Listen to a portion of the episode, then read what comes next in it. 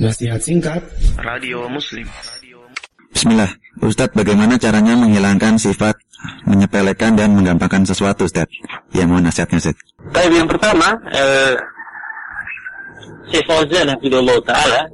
Jadi ada orang yang kemudian namanya me, me, apa ya tasahul ya. Meremehkan waktu yang dia miliki.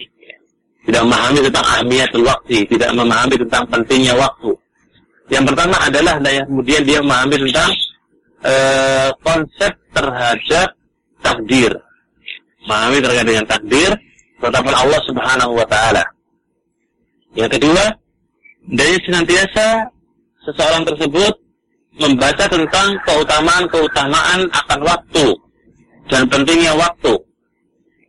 Dan yang ketiga, hendaknya memahami tentang arti daripada tujuan diciptakan manusia. Apa kita eh, kenapa kita diciptakan dan untuk apa itu memahami itu juga. Dan yang keempat, bisa kita katakan dan kita tambahkan bahwa eh, setelah kehidupan ini maka kita akan mendapatkan sebuah perjalanan hisab Ya, dan itu yang e, penting bahwa nanti akan dihisab oleh Allah Subhanahu wa taala semua yang kita lakukan. Itu yang mungkin bisa diberikan atau membuat kita akan e, tidak menyanyiakan waktu yang ada. Nah, wallahu alam bisawab.